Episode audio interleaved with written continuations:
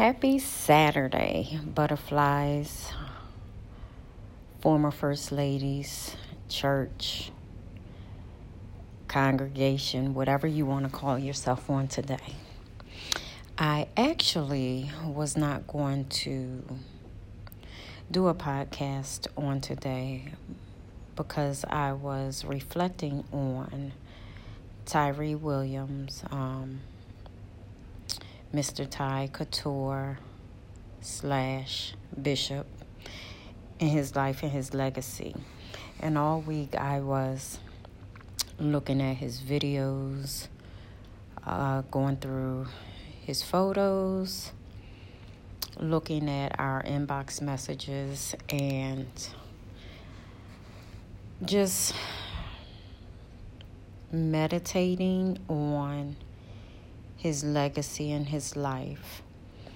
I have to say that I am saddened by his transition. However, I do believe that he is now resting. What I noticed on his YouTube page is that it went from 23.1 thousand followers to 24,000 followers, and that every blogger or YouTuber, excuse me, was talking about him. Um, and I can tell you that he's truly going to be missed. His energy, his smile, his transparency, all of that. I think he was a phenomenal young man. I, I know that he could sing. We used to sing on praise and worship together, and he helped to keep me in key um, but I want to say that his transition has sparked, ignited communication about mental health, anxiety, depression, PTSD, suicide. In the black community, we don't want to communicate about those type of things. Um, I know that in the black church, we've been taught to believe that those who die by suicide are going to hell, that God does not forgive you, that it's murder. You cannot ask for forgiveness once you've done that. I thank God that Creflo, Creflo Dollar, excuse me, had preached a sermon years ago about suicide and that people who don't, who do die by suicide, don't go to hell. And I thank God for that because I look at all the, the children who are now dying by suicide and I and I just can't fathom in my mind that the creator of the universe God, whatever you want to call it, would send these spirits, souls, to a place of eternal damnation. I just can't fathom that in my mind. Um,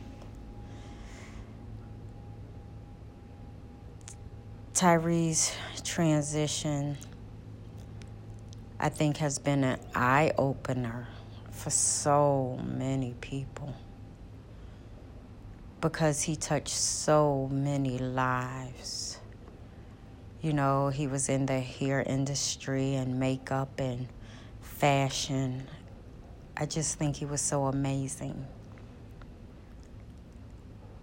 But I thank God that while he was here, he used every gift and talent that he was blessed with. So I am not going to talk long at all, but I want to say to the black community that it is time for us to wake up, stop living in the dark, and we need to have these type types, excuse me, of communication. I know it's hard. I have friends and family members that suffer from depression and being bipolar and someone looking from the outside in, oftentimes we don't understand what depression looks like. We don't understand what being bipolar is. But just in my communication with people who are suffering and who do have mental health, um, it's a very dark place. It's a place where you would like to get out of it if you could. But some days they just lay there. And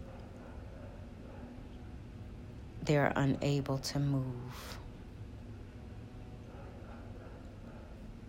I've been depressed based on situations, but I don't suffer from depression.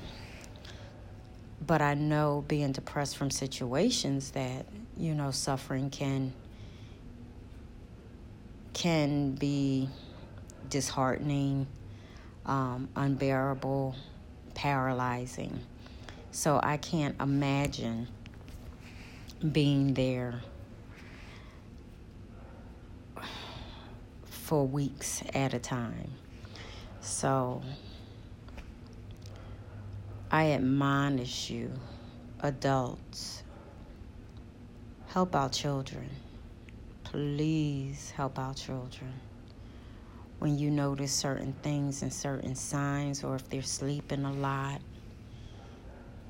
do something. Do something.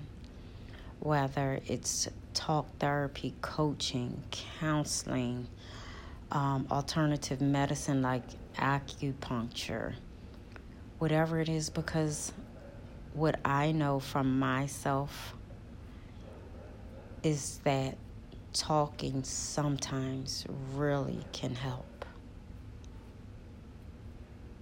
So, yeah. Get help. Get help. Have a wonderful Saturday and be blessed.